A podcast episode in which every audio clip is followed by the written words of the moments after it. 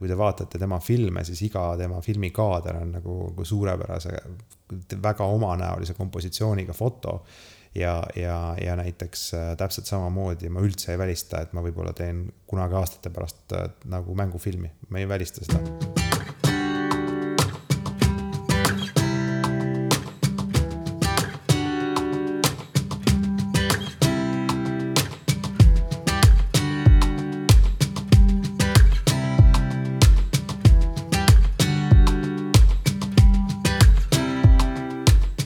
tere tulemast kuulama taskuhäälingut. minu nimi on Kaupo Kikas, ma olen täna sisse juhatamas saadet, kus ma olen hoopis tegelikult külaline.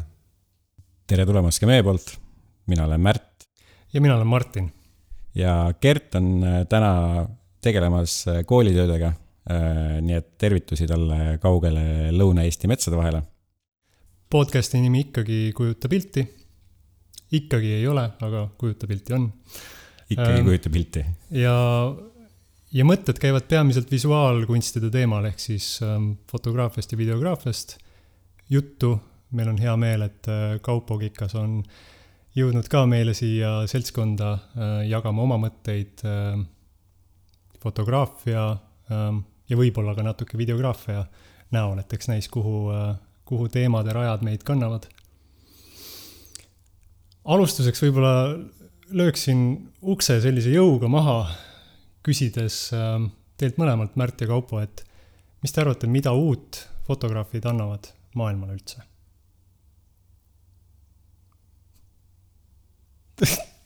kui, ukse, ukse avatuks tükiks ajaks. kui uks, uks kukub äh, hingedelt äh, tühjas laohoones, kus ei ole ühtegi fotograafi, et kas siis uks teeb kukkumisel häält? mida uut annavad fotograafid maailmale? Ma arvan seda tegelikult, et, et selles mõttes on see küsimus natuke liiga üldine, et, et nii nagu sõn-, mida annab maailmale sõna, mida annab maailmale pilt, et äh, see võib olla mida iganes, on ju, et äh, et äh, tsiteerides Arvo Pärti, et heliga võib ravida, aga heliga võib ka tappa. Mm.. ja täpselt samamoodi võib piltidega muuta maailma paremaks, võib piltidega muuta maailma halvemaks ja võib lihtsalt uputada maailma oma nii-öelda sisutu pildi rahe alla. Instagram et äh, nii, et äh, hashtag äh, kõike, kõike saab teha mm.. et ma arvan, et, et siin ei saakski nagu konkreetselt vastata. ideaalmaailmas saavad fotograafid maailma väga palju paremaks kohaks muuta mm,. aga taaskord selle lugude jutustamise juurde ma haaraks ühe mõttekonksu sinna külge ma mäletan TED Talk äh, Tallinn ühes äh, juhtumises, Kaupo, sinu mõte lugude jutustamisest, et kas, mul endal on hästi tugev seos, et ühe pildiga peab jutustama lugu, et kui sellel ei ole lugu küljes, siis see pilt ei ole võib-olla nii palju väärt, et kas sa oled selle mõttega nagu päri või nõus?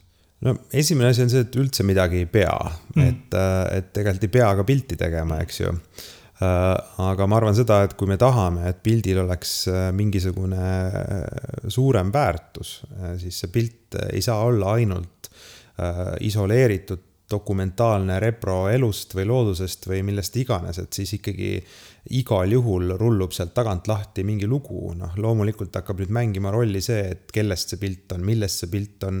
ja nagu üks nii-öelda kolmnurk, millest mulle meeldib alati ka rääkida, on see, et et, et pildil on autor, äh, pildil on subjekt ja pildil on vaataja, ehk siis äh, tegelikult nagu lugu koosneb nende kolme inimese prismadest. Äh, see ei saa olla ainult fotograafi lugu, see ei saa olla ainult selle inimese lugu ega ainult vaataja lugu. nii et, et selles mõttes ma endiselt usun sellesse muidugi, et, et kui me vaatame nagu tõeliselt ägedaid pilte, mis meid inspireerivad, siis need ei ole kunagi lihtsalt kiret võetud reprod elust?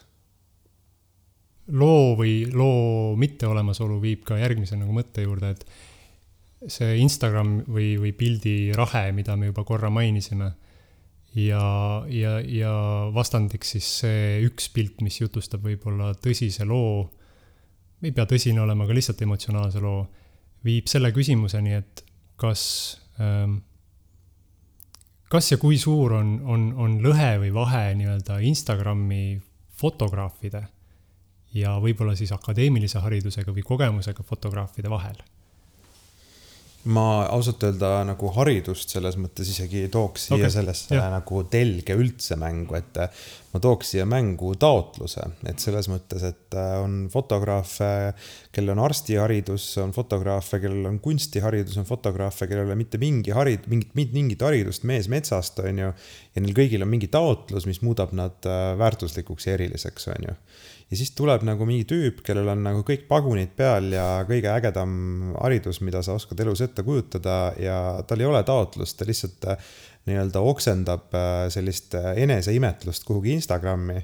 et äh, nii lihtne see ongi et see kõik ju lihtsalt küsimus on sellest, et selles ainult, et mida mida me, mis on meie esmane soov mm, -hmm. et, et sealt edasi rulluvad juba kõik järgmised asjad. aga kui juba soov on, on midagi nagu teistsugust, siis ei ole mõtet seda nii-öelda õuna selle pirni pähe nagu maha müüa. ja, ja üks nagu mõte veel, et kuidas sulle tundub, kas Eestis on tugev fotograafide kommuun, kas Eestis on nii-öelda suhtlemist palju fotograafide vahel?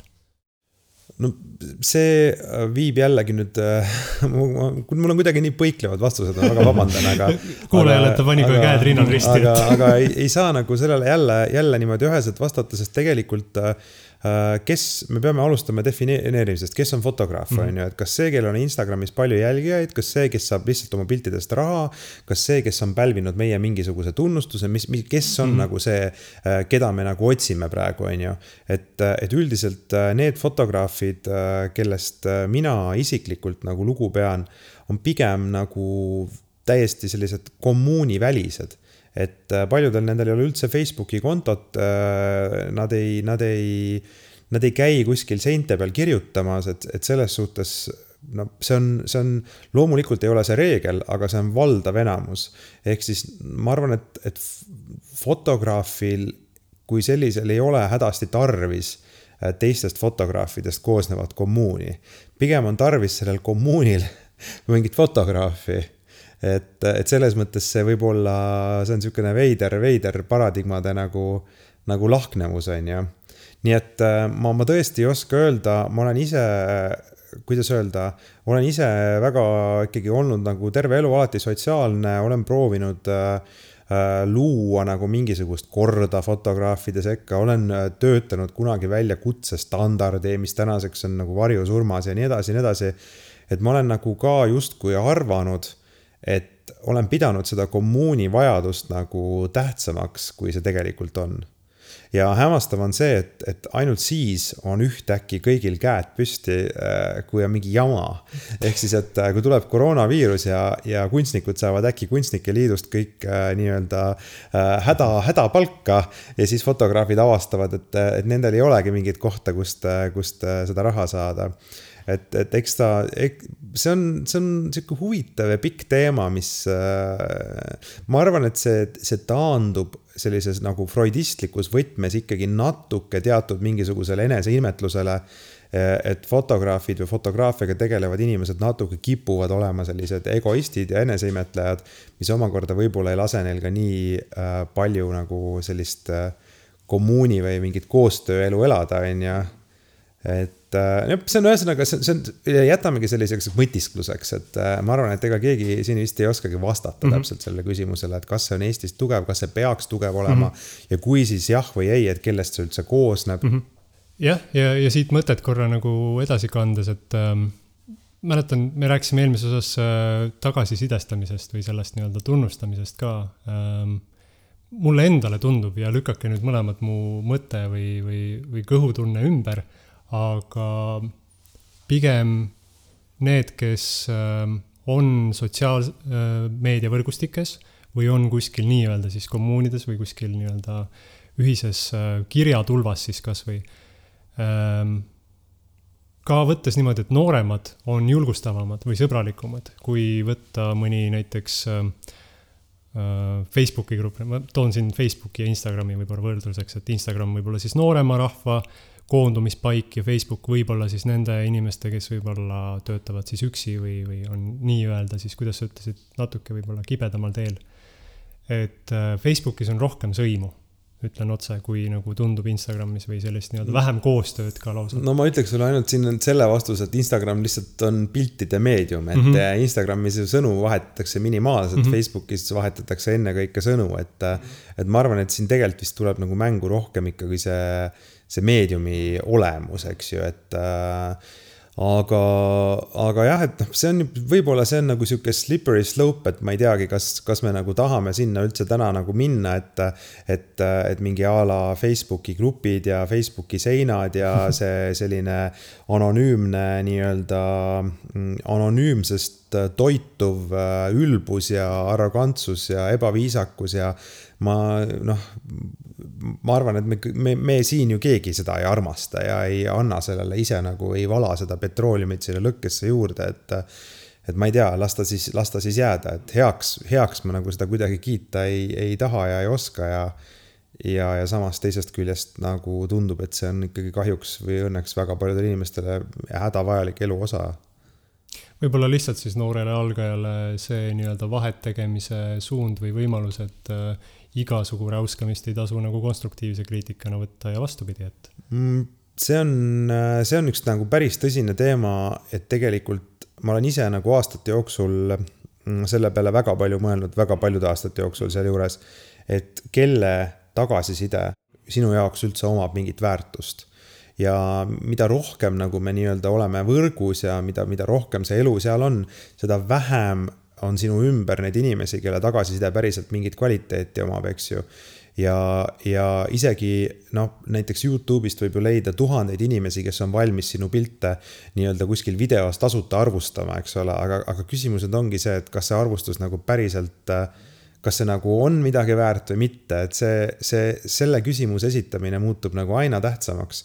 nii et äh, ma ise soovitan väga saada tagasisidet aga sama hoolikalt soovitan nagu valida, et kelle, kelle tagasisidet kuulata ja kelle oma mitte, sest et äh, hämmastav, kui palju suudab teha halba üks aktiivne lollpea. ja, ja me, olles ise tema märklaud, ei suuda me tegelikult alati aru saada, et äh, ta on lollpea jah, või, või mitte siis loll peaga, lihtsalt võib-olla teemavõõras inimene, kes äh, ei pruugi olla selles nii-öelda nii kursis ja annab võib-olla lihtsalt enda suunast lähtuvaid mõtteid, mis, mis, mis ei aita kaasa. viisakalt väljendasid. kes lihtsalt on arrogantne, madala sotsiaalse, emotsionaalse intelligentsusega. noh, meelega sihuke trollib ja kiusab, eks. et me võime küll rääkida siin, et oleme kahekümne esimeses, kahekümne esimeses sajandis ja, ja hästi kultuursed ja juba nagu heaoluühiskonna ilminguid näitav ühiskond, aga, aga et kui me siin Riigikogu infotunnis äh, kuuleme ja näeme siin sellist koolikiusamist meenutavat äh, tendentsi, et siis, siis äh, ilmselgelt see noh, et see on ka veel endiselt meie nii-öelda ühiskondlikus ruumis siis niisugune käitumine olemas, et et pigem võib-olla jah, see eneseregulatsiooni oskused ja teadmine just, et, et, et kuidas vahet teha selle vahel, et et mida keegi ütles ja, ja mis see kavatsus seal taga ka võis olla. aga ma olen nõus, et see on äh, selline noh, tahaks maailma parandada, aga siin tunni ajaga küll vist ei jõua äh, teema, et sihuke hästi libe tee, kuhu ei, minna. ei, lihtsalt mõned mõtted, mis endal nagu kaasas on. teistpidi siinjuures on, on see ka, et ähm, äh, rahulik meri ei tekita häid meremehi ehk sa pead olema võimeline nii-öelda ka õppima nendest asjadest, mis sa tegelikult siis võib-olla noh, tegidki selle pildi valesti, siis keegi peabki ütlema, et see horisont võiks sild, sirgu olla või, või nagu võtma sellega endasse sisse, et okei okay,, et aga ma proovin siis järgmine kord nagu teiste võtetega või mõtetega seda, sellele läheneda. et see, et see tagasiside tuleks ka sellest, et meil hästi äh, ka selline laine äh, on käimas, mis ütleb, et tegelikult on okei okay ebaõnnestuda ei ole vaja olla iga kord esimese korraga täpselt sada protsenti perfektne. et see mõte minu arust on hästi oluline kaasa võtta, et ebaõnnestumine äkki tekitabki seda õppimist ja, ja kasvu. muidu õnnestumisega on nii, nagu mul ema käib kontserditel, et siis kui rohkem on esinemisi, siis ta käib rohkem kontserdit, kontserditel. ja siis, kui sul on, tuuril on kolmas kontsert ja ema tuleb järjekordse puuviljakorviga, siis, siis äh, mul on tunne, et ma tahaks nagu, et keegi teine ka tuleks vahepeal, ütleks, et kuidas oli. sest äh, kui mu ema ütleb, et oli väga ilus ja väga äge ja ta tahab veel ühe korra tulla kontserdile, et siis noh, kuigi ma olen, ma usun oma ema, et ma tahaks kedagi teist veel uskuda nagu, et äh, äkki, äkki on mingeid lavalisi nüanssegi näiteks, millele tähelepanu äh, pöörata või juhtida. aga, aga jaa, keeruline, keeruline võib-olla just nagu ka selle poole pealt, et mitte lasta siis tuju maha nagu. et noh, see anonüümsuse asi, nüüd, sorry, nüüd ma jään ise siia kinni, aga, aga et see anonüümsuse asi jah, et, et ma enda jaoks ühel hetkel avastasin selle kontrollküsimuse, et, et et kui see inimene tuleks päriselt mulle silmast silma sedasama asja ütleks, et kas ma sellisel juhul reageeriksin samamoodi või, või kuidas ma sellisel juhul reageeriksin. ja tundus, et, et see kellegi mingit kommentaari lugeda, mul oli lihtsam selle peale ka minna nagu ise furoori täis. kui see, et kui ma kujutasin ette, et kui ta päriselt mulle ütleks niimoodi, et noh, see juba selle väljaütlemine nõuab ju julgust mis tähendab seda, et kui ta on valmis nagu mulle niimoodi ütlema, siis ilmselgelt noh, mingi argument tal võib olla siis ju päris nagu veenev. aga et koputada selle koha peale veel, mis on, Kaupo näiteks, mis on viimane asi, mida sa mõnest ebaõnnestumisest oled õppinud? Mis on olnud võib-olla raske teekond, aga lõpus saad välja, et hmm, ma poleks kunagi selle peale tulnud, kui mm võib-olla natuke ootamatult tabab mind see küsimus selles mõttes, et mitte nüüd, et ma tahaks öelda, et ebaõnnestu-, oi ei, ebaõnnestumisi ei ole mul ebaõnnestumisi. et, et kindlasti nagu, kindlasti mitte. ma võib-olla nagu niisuguse diplomaatilise move'ina nagu hoopis laiendaksin selle teema praegu, et et nagu viimasest ajast ja viimasest aastast, me kõik teame, milline see aasta on olnud ma hoopis nagu ütleks, et ma teaks, kui palju lihtsam oleks olnud, kui ma oleksin õigemini käitunud. ehk siis, kui ma oleksin reageerinud olukordadele õigesti. Ehk siis mitte see, et, et oi, et ma oleks keeranud, ma ei tea, mingit nupu kaameral või ma oleks pannud teise objektiivi, et see oli ebaõnnestumine. aga see, et ma ei oleks nagu äh, nagu sattunud paanikasse või süttinud äh, tarbetult või emotsionaalselt äh, lugenud inimesi valesti või et, äh, et hoopis nagu ma laiendaksin selle praegu nagu niipidi, et, äh, et ma tunnen, et see aasta oma närvilisuses ja sellises õhkkonnas on põhjustanud hästi palju nagu selliseid mikrotasandi ebaõnnestumisi äh, hoopis sellisel, sellisel, selles plaanis ka hea mõte, aga taas tagasi tulles, et ähm, ilmselt need olukorrad jällegi näitavad või õpetavad või kasvatavad, et kuidas järgmine kord. kõige tähtsam hea. järeldus täpselt on see, et sa suudaksid pärast seda adekvaatselt hinnata, et sa suudaksid aru saada sellest samast oma nagu vahet ei ole, mis nimeta-, no isegi võiks seda mitte veaks nimetada, vaid nimetame seda kuidagi pehmemalt, on ju. valearvestuseks, nimetame seda valearvestuseks. et kui sa juba seda suudad aru saada, siis see on juba väga suur asi, et ma arvan, et väga paljud inimesed tokerduvadki sinna, et nad ei suuda vaadata ka kõrvalt nagu olla see second opinion iseendale, on ju. sest väga tihti sa ei saa seda päris, seda second opinion'it ja siis sa pead ise pakkuma endale selle kriitika nagu mulle meeldib äh, siit seda mõtet jätkat-, jätkates, et see Edward de Bono mõttemütside mudel, et kuidas äh, sa saad, noh, nagu sa ütlesid, Kaubo, et, et sa saad iseendal olla kriitikuks, kui sul ei ole kedagi teist parasjagu näiteks, et kellega siis seda mõtet äh, võib-olla vahetada. ja, ja kui see kuus mõttemütsi nagu kõnetas mind oma olemuselt päris palju ja mingil hetkel ma märkasin seda mustrit, et ka oma sotsiaalses ringis, et mul ongi nagu erinevad inimesed kelle käest ma küsin erineva suunisega nõu, et kui ma tahan kedagi, kes on sihuke hästi analüütiline ja kriitiline, et siis mul on see üks tüüp, kellega ma saan oma ideid nagu selle nurga alt äh, katsetada. ja siis on teine tüüp, kes on selline visionäär, et ma räägin, nad on noh, iga asjaga nõus nagu kohe kaasa tulema, umbes, et noh, me leiame raha ja leiame inimesed ja et noh, teeme ära. et äh, kui me siin rääkisime nagu põgusalt sellest äh, fotograafide kogukonnast või et kui tihti kui oluline on see ja kuidas keegi toimetab, et kes toimetab nagu kogukonna tasandil, kes toimetab individuaalselt, et äh, ma tean, et sa saad rääkida ainult iseenda nimel. Äh, kui sinu poole pöördub äh, keegi fotograaf sellise või, või keegi, kes iganes võib-olla visuaalse meedia loome sooviga inimene, et kas sa oled avatud sellistele kontaktidele, kas sa lisaks, võib-olla jätkuküsimus see, et kas lisaks koolitusele kas sa tegutsed näiteks ka mentorina või oled sa mõelnud selle peale, et äh, milline roll sul võiks mentorina olla näiteks fotograafias mm? -hmm. no kõige nagu esimene või sihuke kõige laiem vastus on tegelikult ju jällegi aeg. ehk siis, tegelikult miks nagu, miks on seesama koolitus nagu välja mõeldud formaat, ongi sellepärast, et ta on midagi sellist, millele on antud piirid, on antud nagu oma selline Äh, nagu justkui mingisugune kokkuleppeline äh, ühine arusaam.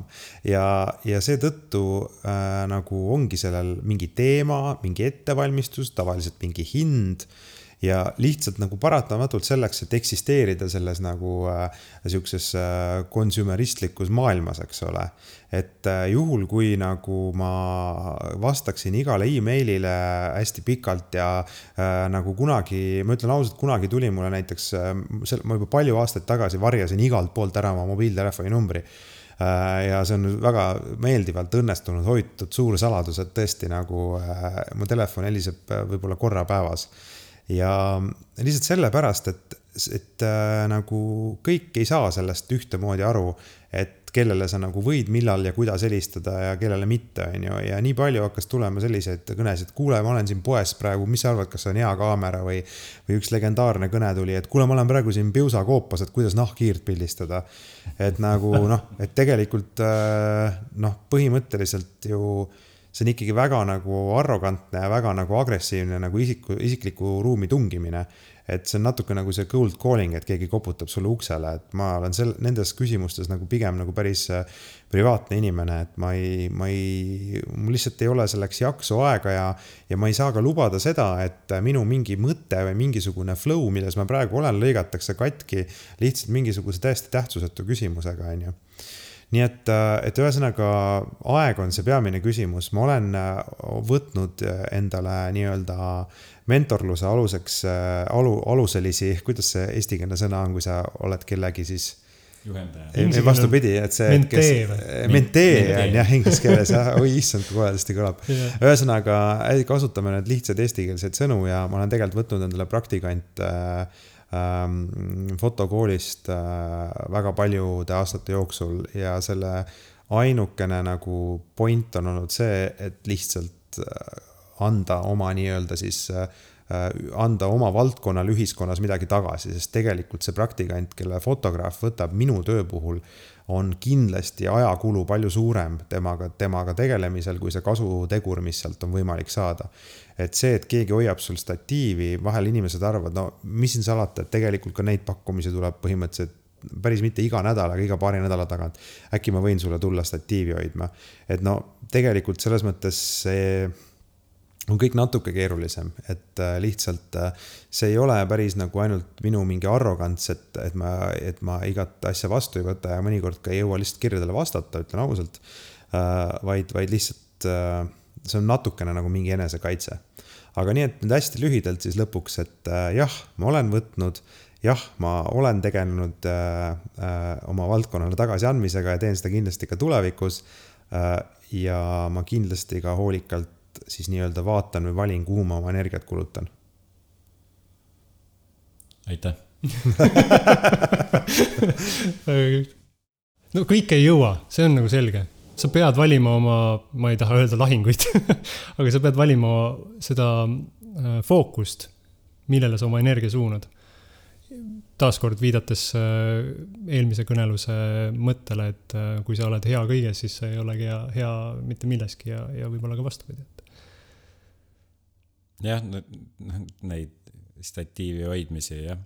kuidas, äh, kuidas peaks lähenema, asking for a friend et kuidas peaks lähenema, ähm, kui ma nüüd olen ikkagi nagu väga veendunud, äh, et ma tahan, tahan tegeleda fotograafiaga, et mis võiks olla võib-olla selline mingi praktiline nõks, et noh, portfoolio korda teha, valida välja pildid, mille üle ma päriselt olen uhke, mille kohta ma võib-olla oskaks öelda või juurde rääkida näiteks loo või vähemalt nagu, et miks, mis see taotlus oli, miks ma selle pildi tegin. noh, ma kujutan ette, et äh, oma tehnikat, vähemalt seda tehnikat, mis mul juba on, ma võiksin äh, vallata, osata nagu kasutada vastavalt äh, vajadusele. aga et nüüd, kui tahaks nagu jala ukse vahele saada või taha, tahakski seda praktika kohta saada, et mis võib-olla see mingi järgmine üks-kaks sammu oleks või, või kelle ukse taga koputada või kraapida. kas sul on selles osas äkki mingit äh, nagu siseinfot, et? mul on sulle hästi mitu vastust esimesena tuleb sihuke metafoorne vastus, mille ütles mulle ükskord üks vanakooli muusikaprofessor. ja see vastus on hästi lihtne, et, et, et teema oli siis, et kuidas õpilane peab tunniks valmistama. ja siis vastus oli see, et kui sa oled absoluutselt kõik ära teinud, mida sa oskad, siis on õige aeg tulla tundi.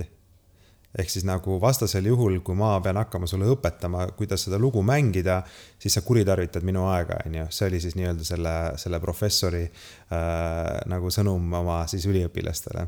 see oli selline nagu metafoorne vastus. kui sa enam edasi ei oska, on ju. et kui sa enam edasi ei oska, sa tunned, et sa oled omalt poolt kõik teinud, et siis on aeg nagu tundi tulla, on ju aga tegelikult äh, nüüd sihuke hästi praktiline vastus, millest päriselt kasu ka oleks, et äh, ja see läheb ennem selle nagu selle eelmise, selle mentori teemaga kokku, et äh, kui, kui sa ikkagi nagu tahad tegelikult kellegi käest saada nõu või abi, on ju, siis esimene asi on see, et tee endale kõik nii selgeks kui võimalik, kes see inimene on, vii ennast väga kurssi, ole tema vastu kena, ole tema vastu viisakas ja tegelikult ka kõige suuremad staarid kuskil maailmas, kui sa nendeni nagu jõuad siis neile läheb korda see, kui sa nagu siiralt äh, ausalt ja kenasti nendega suhtled ja, ja näitad seda välja, et sa oled nagu research'i teinud ja nii edasi. ehk siis äh, nagu see on niisugune nagu põhimõtteliselt esimene nõuanne. noh, teine nõuanne on see, et kui sa lihtsalt äh, niimoodi paugutad ja kirjutad suvaliselt hästi paljudele inimestele, siis on ka see ju kandnud vilja nii mõnelgi inimesel, eks ju, aga kokkuvõttes äh, võib olla see, et sa nagu nii-öelda teed tuhat pilti ja sul pole ikkagi ühtegi head, aga siis teine vend teeb ühe ja see on, see on nagu super, eks ole. et, et tõesti proovi jõuda selle ühe inimeseni, kes, kelle käest sa seda, seda nõu või abi või, või mis iganes tahad saada, on ju ja, ja noh, näiteks äh, üks asi, mis mind tegelikult natuke ajab muigama, kui ma nüüd ausalt ütlen, on üks trikk, mida tihti tehakse, on see, et keegi läheb Instagrami on ju ja tõmbab lihtsalt mingi kolmsada like'i nagu kellegi pildile. ja mõtleb, et nagu ma nüüd ka tähelepanu ei saa, et kui tema see like'i feed nagu on ainult minu nime täis, on ju, et. ja siis kirjutab umbes teate sinna otsa, eks ju, no siis see on jälle natuke nagu teistpidi natuke push'i, eks ju. et see ei tundu siiras jälle, eks. nii et äh, ega ähm, mul ei ole siin mingit nõiavitsa nagu, aa, üks nõiavits siiski on muidugi, see on alati, kui sa tunned kedagi, kes tunneb kedagi. ehk siis see on nagu üks äh, parim viis läheneda mõnele inimesele, kellele sa otse kas ei pääse ligi või ei julge ligi minna või mis iganes.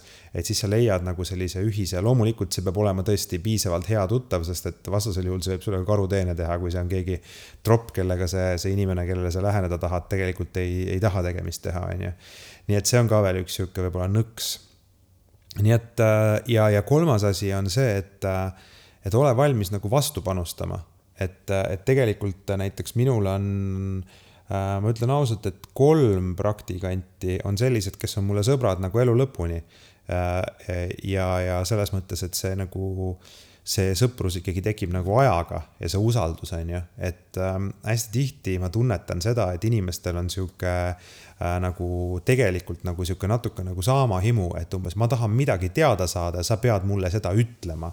et äh, ja kui, kui mul natuke nagu kasvõi natukene selline tunne on, siis ma tegelikult ei panusta oma energiat sinna, on ju et äh, ja noh, näiteks on ka üks selline case elus, et kus üks inimene nagu ka läbi tuttavate nagu võtsin ta pildistamisele kaasa, on ju, ja siis järgmine nädal läks ta sama puu alla oma modelliga ja nii-öelda tegi sama pilti, on ju. et okei okay, loomulikult me nagu, ta ei mõelnud seda pahasti, sest ta arvas, et me mängime nii erinevates liigades, et see ei ole nagu ju probleem. aga tegelikult see on probleem ja see on probleem igale fotograafile, sest keegi ei taha, et tuleb keegi ja lihtsalt on sinu nagu mingisugune noh, hale koopia, on ju. et, et, et see kui sa nagu näed, et sa kellelegi midagi õpetad ja annad omalt poolt, siis sa nagu tahad näha seda, et see muutub tema peas ka millekski, eks ju, mitte lihtsalt see, et ta saabki teada, et okei okay,, nüüd ma keeran selle programmi siia, nüüd ma panen selle välgu nii tugevaks, panen selle puust nii kaugele ja nüüd ma suudan teha sama, samasugust või enam-vähem samasugust pilti, eks. Nii et võib-olla, nagu ma ütlesin alguses, mul seal palju vastuseid nõiavitsa ei ole, siis äh, äkki siit midagi? Midagi kindlasti ja mul pani kohe mõte edasi lõikama, et see võib-olla natukene võtab ka kokku seda kommuuni nagu värki, noh, olles ise ka kooris laulnud, et kooris lauljatena me oleme kõik nagu lauljad ühise eesmärgi nimel, see koor on nagu see eesmärk, aga et, et kõik fotograafid kokku, et ega, ega ma ka ei tahaks, et need mingid üksikud ägedad kohad, mis mina olen võib-olla suutnud leida, noh, nii-öelda alustava fotograafina, et nüüd kohe keegi võib-olla, äkki see on nii hea koht, et keegi nüüd läheb, võtab ära ja, ja, ja noh, sama, sama asi võib-olla ka koolitajana, et noh, et, et kui ma räägin oma koolitusel, toon välja siin mingid siuksed seosed ja nii väärt allikad ja nii head raamatud, et äkki keegi võtab neid ja jookseb nendega ja läheb, hakkab kohe edasi tegema. aga mind hästi nagu kõnetas see, see ise, et ole ise väärtuslik või noh, nagu näe ise nagu, kuidas sa saad ka panustada, et, et kuidagi see, see tendents nagu, et, et sa oled valmis raha välja käima, tellima toitu ja, ja mida iganes, käima lahutama meelt. aga siis, kui su sõber hakkab tegelema mingi ettevõtlusega, et siis sa lähed ja küsid esimese asjana, et kas tasuta saab midagi et, et noh, kuidagi nagu see mentaliteet või siis noh, et, et kui ma lähen ka küsima mentorlust või juhendamist või, või et, et kas ma olen noh, enda käest kohe küsisin, noh, et, et, et kas enne seda, kui ma tulen, küsin personaalset nõu oma nagu isikliku hüvangu nimel, et, et kas ma olen võib-olla tarbinud näiteks mõnda koolitust, mida sa juba oled teinud, mis juba nagu näitab midagi. kas ma olen läbi lugenud su raamatu või noh, nagu, et kas ma olen selle musta töö nagu sisse pannud ja, ja noh, eks siit tuleb välja siis see research'i pool, et, et see, see ju paistab kohe välja see portfoolio korrasolekki, et, et mul on ette näidata midagi, mida ma olen päriselt teinud. ma arvan, et see noh, ka näitab ikkagi seda, et ma olen valmis pühenduma et see, mul on kaks lõpetamata kõrgharidust ma ei ole uhke selle üle, et need on lõpetamata. on olnud väga, minu jaoks väga adekvaatsed põhjused, miks need niimoodi jäid. aga küll nagu see, mida ma nagu tunnen, et millest ma olen iseennast ilma jätnud, on see, et, et ülikooli diplom kui märk sellest, et ma olen valmis ühe mingi sihukese etteantud mudeli käima järjekindlalt läbi, ükskõik kui raske see nagu ei või tunduda mingil hetkel. et see on ka tulevasele tööandjale või koostööpartnerile märk selle kohta, et okei okay,, et näed, et aga et seda ta viitsis teha, et see on body of work nii-öelda mm. -hmm väga õige, väga õige, väga mitu nagu õiget pointi ja, ja, ja täpselt ongi näiteks ka see, mis, millest sa tegelikult praegu alustasid, et et kui ma, kui ma räägin mina vormis, tegelikult ma mõtlen kõiki maailma, ma ei tea, fotograafe on ju, et kui ma olen teinud mingi raamatu või mingi koolituse või mingi programmi või mis iganes, see on juba maailmas olemas ja nüüd sa tuled nagu äh, ligined mulle kuidagimoodi otse ja võtad kui iseenesestmõistetavat, et ma peaksin sulle sedasama asja siis nüüd hakkama privaatselt äh, nagu õpetama või, või, või noh, mis iganes, et äh, noh, eeldatavasti tasuta, aga isegi kui see on nagu tasu eest, siis tegelikult äh, ma ei ole sellest huvitatud, sest et äh, see on minu jaoks juba nagu läbitud etapp ja tegelikult näiteks äh, mult küsitakse ka, Kaupo, kas sa teed eratunde? Ja ma vastan eitavalt, sest et lihtsalt äh, ma tunnen, et see on minu nagu ma ei ole siin maailm, minu kõige suurem osavus ei ole seletada nagu äh, milli-, kust saab nagu ava ja säri muuta kaameral, mil, mis tegelikult eratunde kõige rohkem tahetakse, on ju äh,. sest et see on seesama pühendumise küsimus äh,, inimesed ei viitsi endale seda selgeks teha ja tahavad, et keegi selle neile nagu nii-öelda pähe taoks, on ju. et noh, ja nii-öelda kunstnikuna ma ei mõõda oma aega ainult ja oma energiat ainult rahas. jah, raha on üks mõõdik aga on ka mingid teised mõõdikud, on ju, ja, ja kui ma nagu äh, pean, pean tegema midagi sellist, mida ma ei pea nagu nende teiste mõõdikute järgi väärtuslikuks, siis ma lihtsalt ei tee seda.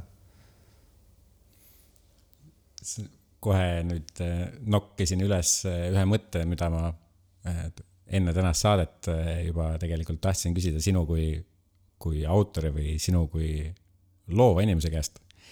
et äh, kuidas sa tunned enda loomingu osas, ähm, kas sul on mingite asjadega nii, et, et sa tegeled sellega ja siis on mingil hetkel see punkt, kus sa tunned, et on valmis ja sa jätad selle nagu selja taha, sest see on valmis ja sellega rohkem ei tegele. või on sul palju, palju võib-olla selliseid asju, mis noh, et, et tegelikult ei saagi nagu kunagi valmis, aga sa pead mingil hetkel lihtsalt ratsionaalselt ütlema, et noh, nüüd nagu praegu on, aitab, et ma saan, ma annan endale aru, et, et ma võiks veel teha see on äh, suurepärane küsimus äh, ja sellesama teemaga näiteks tegeleb, kui ma õigesti mäletan, siis Tõnu Õnnepalul oli kas terve raamat või lühijutt või üks peatükk Lõpetamise ingel. ja lõpetamise ingel toob sulle selle lõpu. ja ma arvan, et see on nagu iga filmi autori, iga raamatu autori, iga mingi näituse planeerija, mis iganes. see kõige hullem, et kus on nüüd see punkt, kuidas lõpetada, millal lõpetada ja millal, kuidas sellest aru saada, on ju. Et eriti nagu selliste näituse projektidega, millega mina ise olen tegelenud, millel ei ole nagu narratiivset äh, lõputemplit. sa pead lihtsalt otsustama, et nii, nüüd aitab, ma ei saa rohkem sellele pühenduda. Äh, ma olen juba nagu üle teinud ja, ja see on väga keeruline, see on väga keeruline on seda punkti leida. Äh, ja tõenäoliselt tihtipeale sa teedki üle. maailmas on nagu kunstnikel tavaliselt selle jaoks kuraatorid, galeristid, kes ütlevad neile, kuule, see on valmis, paki nüüd kokku, aitab, paneme selle ülesse, müüme maha või mis iganes, on ju. et, et selleks on väga tihti vaja seda second opinion'i, näiteks mina äh, tunnen väga siirast puudust, äh, väga suurt puudust, et mul oleks kuskil maailmas selline galerist, kes noh, muidugi aitaks mind ka esindada, aga kes ütleks, et nii, äh, nüüd on, teeme nüüd plaani, on ju, et näiteks raamatutel, raamatukirjastajatel on täpselt samamoodi on agendid, kes ütlevad, nii, su raamat peab minema nagu pooleteist aasta pärast trükki, palun teeme nüüd täpselt plaani, millal tuleb esimene toimetaja su asja vaatama, millal see, see, see, see, see, on ju. ja, ja nad on nagu väga hands-on, sest nad teavad, et see loovisik ise ei pruugi olla pädev. väike nagu meeskond seal ümber, eks. Mm, jah, mhm. just, et, et ja, ja ma teen isegi aeg-ajalt nalja, et ma tegelikult tahaksin endale palgata nagu ülemuse et äh, vabatahtlikult ma noppisin Märdi äh, mõttelõngast siit ka ühe asja välja, mis jäi mulle kuidagi ketrama ja ei lase peast lahti, et äh, kui fotograaf saab oma sõna või mõttega nii teist fotograafi kui ka maailma mõjutada, siis tulles tagasi selle esimese küsimuse juurde, et kuidas, mida uut annab fotograaf maailmale, siis see ei, uus ei pea võib-olla hea olema aga võib-olla ka natuke negatiivse varjundiga. Ehk et äh, näiteks äh, juhtum, kus fotograaf on avaldanud mingisuguse uue, aga väga fotogeenilise või visuaalselt väga paeluva, kütkestava koha. ja nüüd tänu sellele nii-öelda avaldamisel võib tekkida äh, suur huvi, aga ka võib-olla huvi, mille tagajärjel näiteks see koht või selle kohaga seotud äh, kohalikud inimesed või või lihtsalt inimesed äh, leiavad, et järsku on raskendatud nende igapäevaelu. ma mäletan, sa mainisid äh, läbi mingi meediumi, et äh, maailma lõpu kino vist sai päris palju nagu ähm, tähelepanu lõpuks, aga see tähelepanu oli selles mõttes nagu hea, et ta tekitas selle nii-öelda kino loojas uuesti mõtted see kino üles ehitada või, või nii-öelda taasluua. et, et selle nii-öelda äh, sõna või pildiga sa saad ühel käel teha nagu hästi palju head, aga teisel käel võib olla, et see läheb hoopis lendu ja toob hoopis ringiga midagi muud tagasi.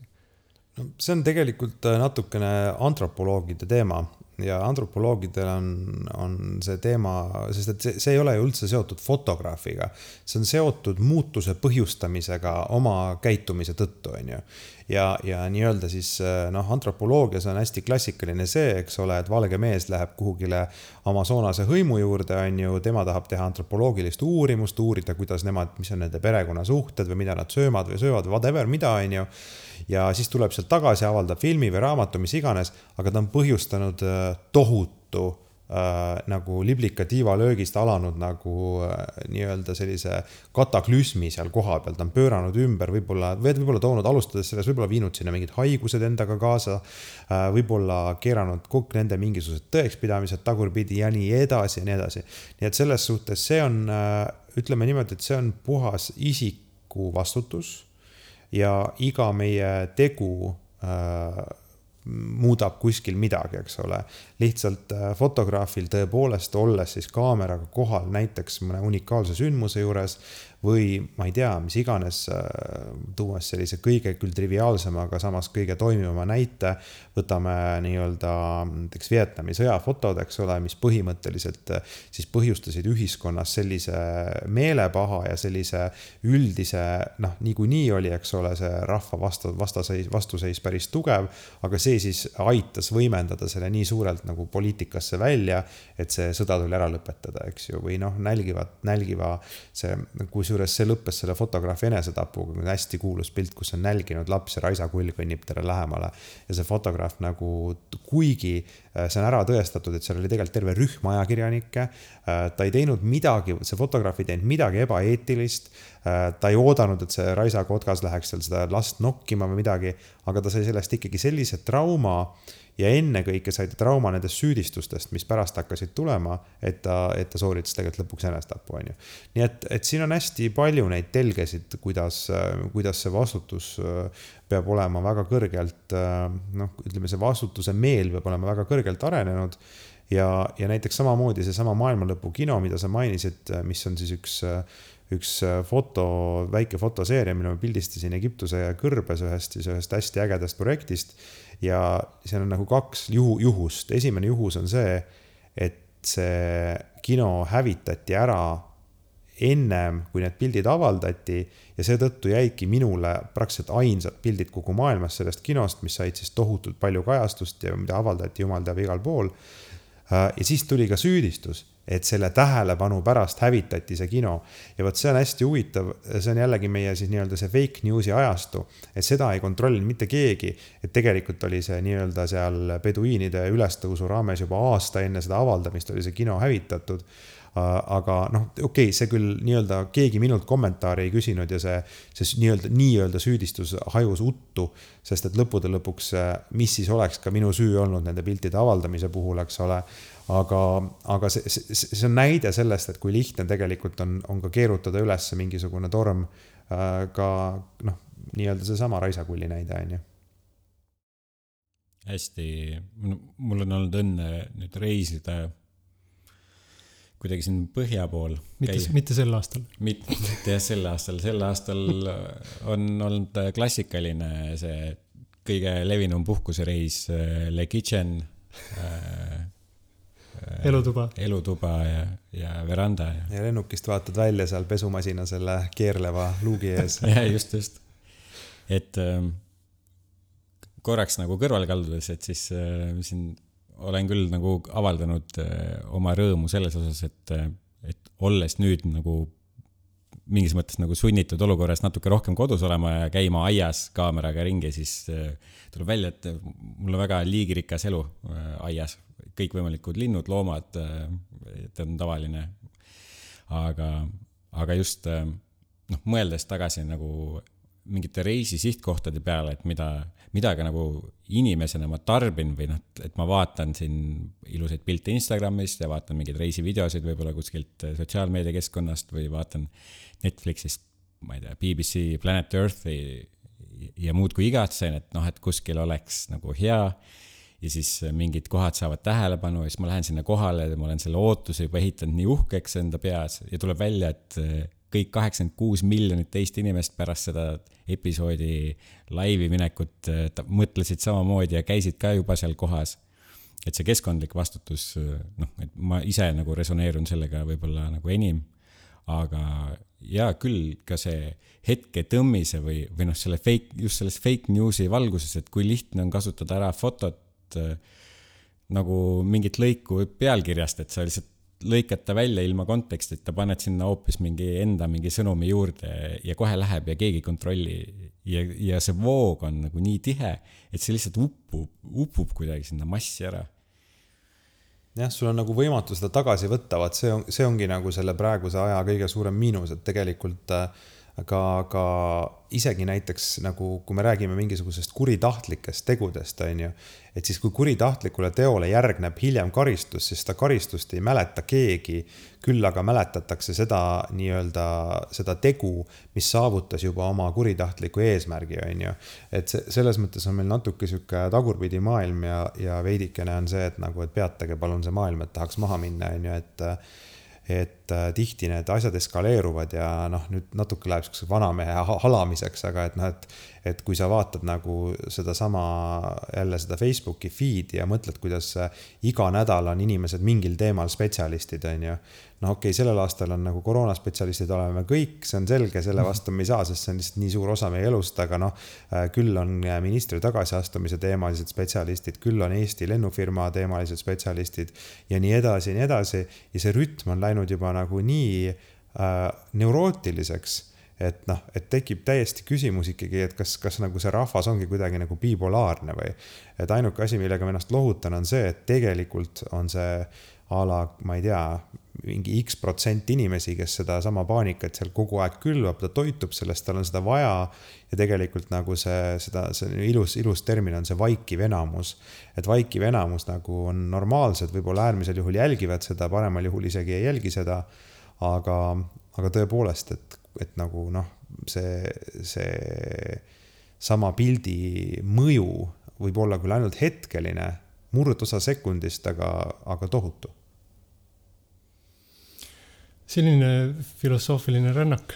ja ma isegi kohe tooks selle filosoofia tasandilt praktilisemale tasandile, et äh, kas äh, teil kummalgi on võib-olla mõni hea soovitus, kuhu siin Eesti kontekstis äh, rännata, mida oled valmis niimoodi, noh, olgem ausad, me ei tea, kui mitu tuhat inimest seda podcast'i kuulab.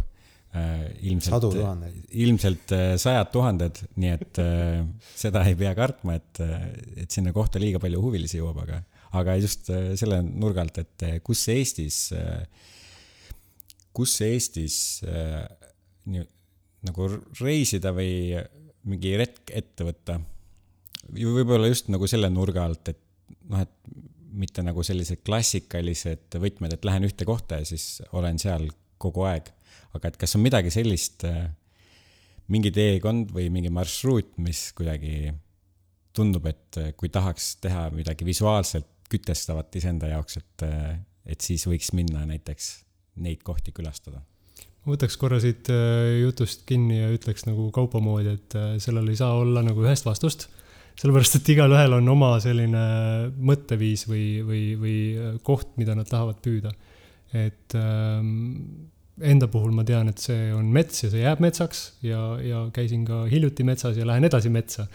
olgu see siis äh, Harjumaal, Lääne-Virumaal, Tartumaal, kus iganes. et, äh, et sellist ühest nagu kohasoovitust võib-olla teab, Kaupo võib-olla teab öelda no ma seekord siis annan ühe, ühe, ühe suht konkreetse mõtte, et äh, nagu aru me oleme saanud viimastel aastatel eriti, siis eestlaste üks sihuke lemmikpaik, kuhu minnakse ikkagi mingit rahu otsima või mõtteid koguma või mis iganes, on raba mm. ja ja, ja eriti nüüd sellel aastal on siis need mõningad rabad, mis on tuntumad ja, ja mille laudrajad on ligipääsetavamad, on nagu väga ülerahvastatud. ja minu soovitus oleks see, et, et äh, võtke lahti lihtsalt äh, Google'i kaart ja võtke lahti see satelliidifoto ja minge vaadake, kus on rabasid ja kus on laukaid ja kus on ilusa huvitava pinnavormiga kohti ja minge kõndige sinna ilma laudrajata, et, äh, et tegelikult loodus võtab sellise pinge väga kenasti vastu, et loodusel ei ole, ei juhtu mitte midagi, kui mõned sajad inimesed aastas käivad, trambivad äh, üle mätaste, isegi vastupidi, väga palju liike lausa neile meeldib selline mõõdukas pinge. küll aga ei, kindlasti ei sobi loodusele see, kui sajad inimesed päevas trambivad mööda nagu ühtesid samu äh, rabasid kogu aeg. Ja tegelikult noh, needsamad rabad on ju, muutuvad ju pildistamise mõttes ju igavaks, et kui sa nagu tunned pildi pealt kohe selle raba ära, siis tegelikult see on juba ju natukene nagu mõnes mõttes nagu fail, eks ju, see on nagu Eiffeli torni pildistamine, et ta ei ole kunagi midagi muud kui Eiffeli torn. aga raba võib olla tuhat erinevat asja. et, et ei taha, et ta oleks just see Viru raba või Kakardä raba, on ju.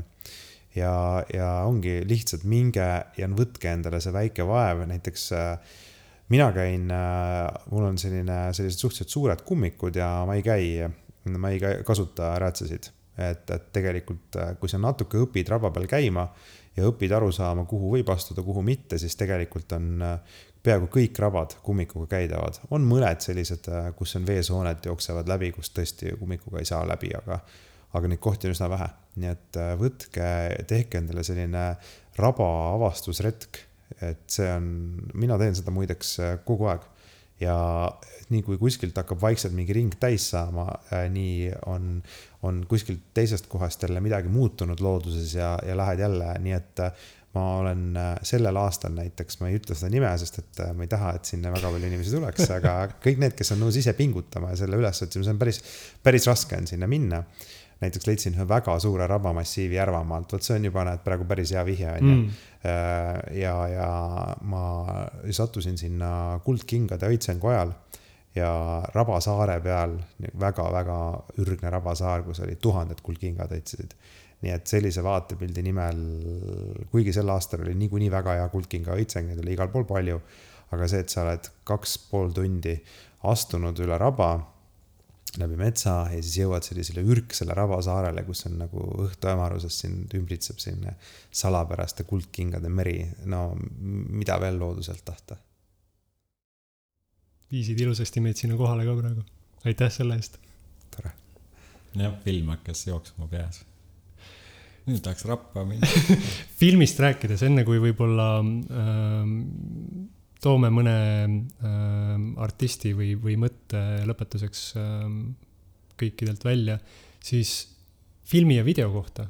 et Märt, ma tean, et äh, sa nüüd hiljuti oled rohkem filmimeheks hakanud või videomeheks et kas, kui, kui, kui palju teil mõlemal jääb foto kõrvalt nii-öelda tähelepanu ka video tegemisele või filmi lausa tegemisele, et äh, Märt, äkki sa alustad selle ringiga? jah, no tõesti, su info peab paika, et äh, eks ma olen salamisi olnud võib-olla rohkemal või vähemal määral videokunsti austaja või filmikunsti austaja.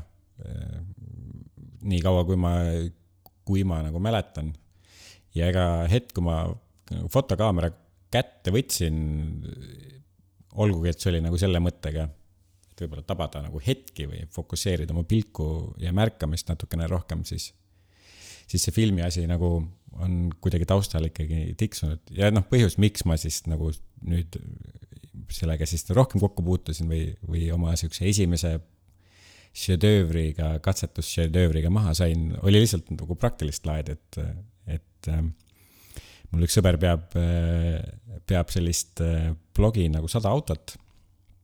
ja tal on, tema lugu on siis see, et ta tahaks elu jooksul sõita või noh, omada ja sõita siis saja, vähemalt saja erineva autoga ja noh, ta on seda tüüpi mees ka, kelle jaoks nagu autoga sõitmine on lihtsalt midagi enamat kui punktist A punkti B minek ja oma selle blogi jaoks ta siis küsis, et, et kas ma oleks nõus tulema, et tal on sihuke veider auto, et äkki ma olen nõus sellest veidrast autost tegema mingit liikuvat pilti. ja, ja mina kohe, olles siis äh, tükk aega oodanud nagu seda ettekäänet, et miks nagu üldse videomaailma sukelduda, äh, siis äh, leidsin selles projektis enda jaoks nagu sihukese esimese käeharjutuse, et kuidas panna nagu fotograafi seni omad võib-olla kogutud oskused siis ja praktika, et tööle ka nagu videomaailmas, et, et ka ise nii-öelda varasemat väljaõpet või kogemust omamata äh, avastasin, et videomaailm või filmimaailm on väga huvitav fotograafile. Et äh, nüüd isegi rääkisin nii pikalt, et unustasin nagu küsimuse ära, aga ma tahtsin vastuseks öelda, sõltumata küsimusest, et äh, videomaailm on kindlasti väga huvitav ja praegusel hetkel äh, nagu siin Kaupo ühel hetkel viitas, et, et lindude pildistamises, et isegi veel nagu väga nagu kaugel võib-olla sellest äh, heast amatööri tasemest, et ma arvan, et ma video, videoga olen täpselt sama kaugel, et, et ma olen alles väga hea vaataja mis auto tal on siis? Äh, see oli, see video oli siis Ford Probe'ist. okei okay. ähm, aga mitte lihtsalt video ei tekkinud siis, vaid äh, kohe nagu storyboard'id ja tujukaardid ja kõik kogu filmi, no, filmivärk. eks ikka, noh äh,. on see siis üleval ka nüüd või? see on üleval jah no,. siis lähme vaatame. selle võime, selle lingi paneme siia show notes'i ka siis äh, äh, jah, kes kuulab, saab vaadata, aga, aga jah, et olen ka ise ju pikalt olnud selles faasis, kus tundus, et nagu, et mul oleks vaja igast asju ja igast teadmisi, enne kui ma hakkan üldse midagi tegema. et nüüd mulle meeldib mõelda, et see nagu klipp on ka nagu märk sellest, et ma olen üle selle läve pakku astunud, et äh, mul on igast asjad olemas ja mul on igast teadmised olemas ja ka inimesed on juba olemas, et nüüd on vaja lihtsalt teha. niikaua, kuni veel aega ja energiat ja võimalust on antud, et, äh, et küll ennast täiendada ja juurde õppida ja ideaalsemaks jõuab alati minna asjadega aga ringi jätkates siis, äh, Kaupo, kas sul on ühes toas üks tuba täis fototehnikat ja teine tuba videotehnikat? ei, ma ei tea, kas te olete kuskil näinud, et ma oleks kuulus videograaf, et äh, ma kasutan liikuvat pilti tegelikult ainult, äh, kui mul on mingi konkreetne kunsti nagu taotlus. et saja loo jaoks sai tehtud selline suhteliselt suurema mastaabiga nii-öelda film äh, ma olen teinud paar muusikavideot ja nüüd on see videokunstiteos, mis tuleb jaanuaris äh,, Sfäär kakskümmend.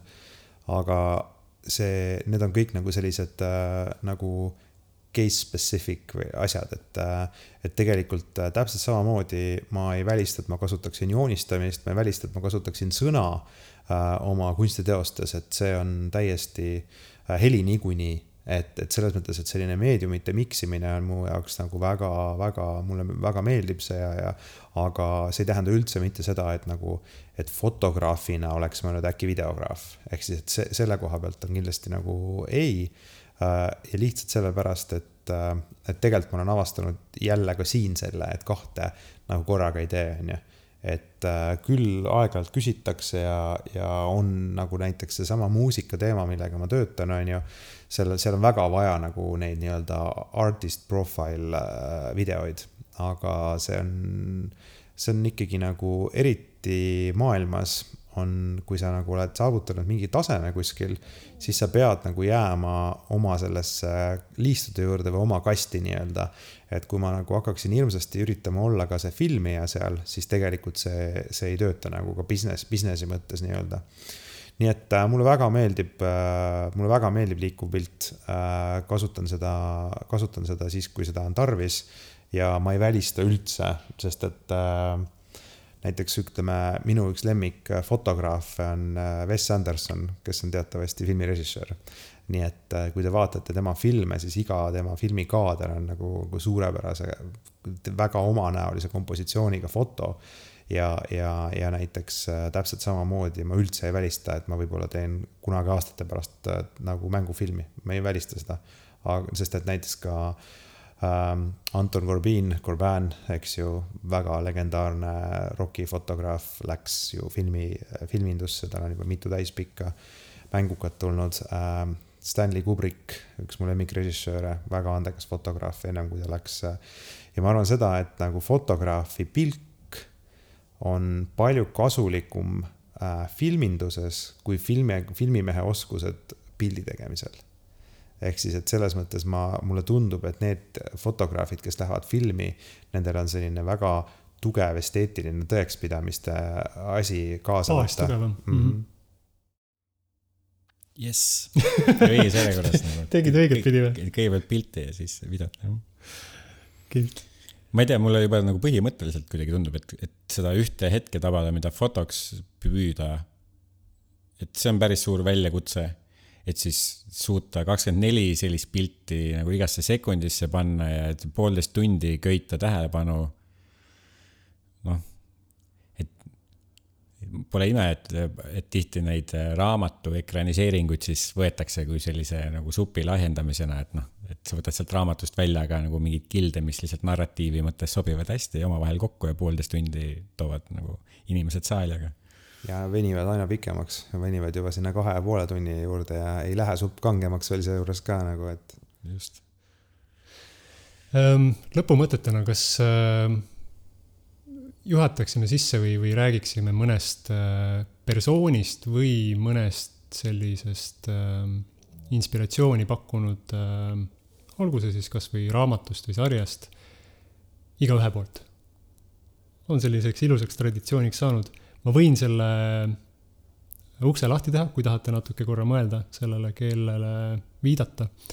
siis ähm, kui meil oli eelnevalt juttu natuke lugude jutustamisest, siis üheks looks ühe pildi juures võib olla kindlasti ka see, kuidas see pilt tehti. või mis oli teekond selle pildini, oli see siis raske või kerge, oli sinna aasta aega enne vaeva vaja või, või sai selle ühe päevaga võib-olla oli mingisugused äh, raskused või vigastused, mis tekkisid selle pildiga. aga siin ma tooksin välja ka sellise, võib-olla saab öelda fotograafia suuna, nagu on loomafotograafia ehk siis äh, loomadest metsikus looduses püütud mingisugused võtted. ja selle võib-olla ka teerajajaks või, või suunanäitajaks siis Eesti maastikul üheks nendest on vähemalt äh, Remo Savisaar ja, ja tema lood sinna juurde ka, kuidas ta mõne pildi on äh, mõnest loomast kätte saanud. kuidas ta selle nii-öelda asukoha välja on skautinud, kuidas ta nende loomadega võib-olla on suhelnud ka selle pildi tegemise käigus või enne või pärast, on minu arust sellised armsad, võib öelda, sellised ähm, toredad juhtumised looma ja, ja inimese vahel, mille siis äh, väljundiks on lõpuks see pilt, mis kannab edasi seda võib-olla emotsiooni. et äh, siia lihtsalt väike, väike põige, et äh, minge vaadake Remo töid ka. see on väga huvitav, kuidas sa kirjeldasid seda um,. ma ei, ma ei tea, kas see nüüd, nüüd mul tekib tunne, et see ei ole ainult minu enda kiiks. et mind on huvitanud hästi see, kuidas inimesed saavad oma pilte või noh, see lugu seal taga. mind, mind üldse huvitavad inimeste lood, noh, nagu üleüldisemas plaanis, et kuidas keegi on leidnud endale ka ühe või teise väljakutse või väljundi. aga see lugu seal pildi saamise taga, noh, see on vahel nagu, ma ütleks isegi võib-olla rohkem nagu väärt, noh, see on nüüd nagu meelevaldne, aga, aga natuke rohkem väärt kui võib-olla pilt ise. või noh, et see pilt ongi nagu nii väärtuslik ja ma tean võib-olla enda puhul just eriti, et nagu kuna ma tegin nii palju tööd, et seda pilti saada, isegi kui see pilt ei tulnud nagu üldse nii hästi välja, aga, aga ma tean, et see pilt sümboliseerib nagu mingit suurt töövõitu.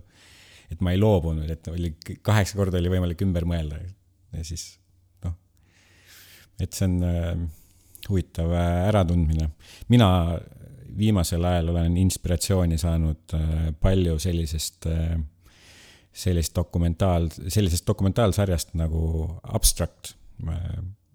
Netflixi vahendusel olen seda jälginud ja, ja seal erinevates episoodides erinevate valdkondade inimesed räägivad, räägivad disainist ja, ja sellest, kuidas, kuidas nemad on disainini jõudnud ja millist rolli disain nende elus mängib.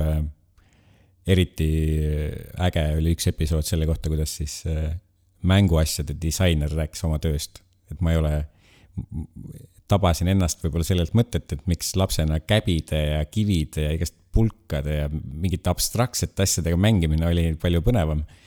noh, ilmselt sellepärast, et seal ei olnud neid ette antud reegleid, et, et seal oli fantaasia ainult selleks äh, viimaseks piiriks.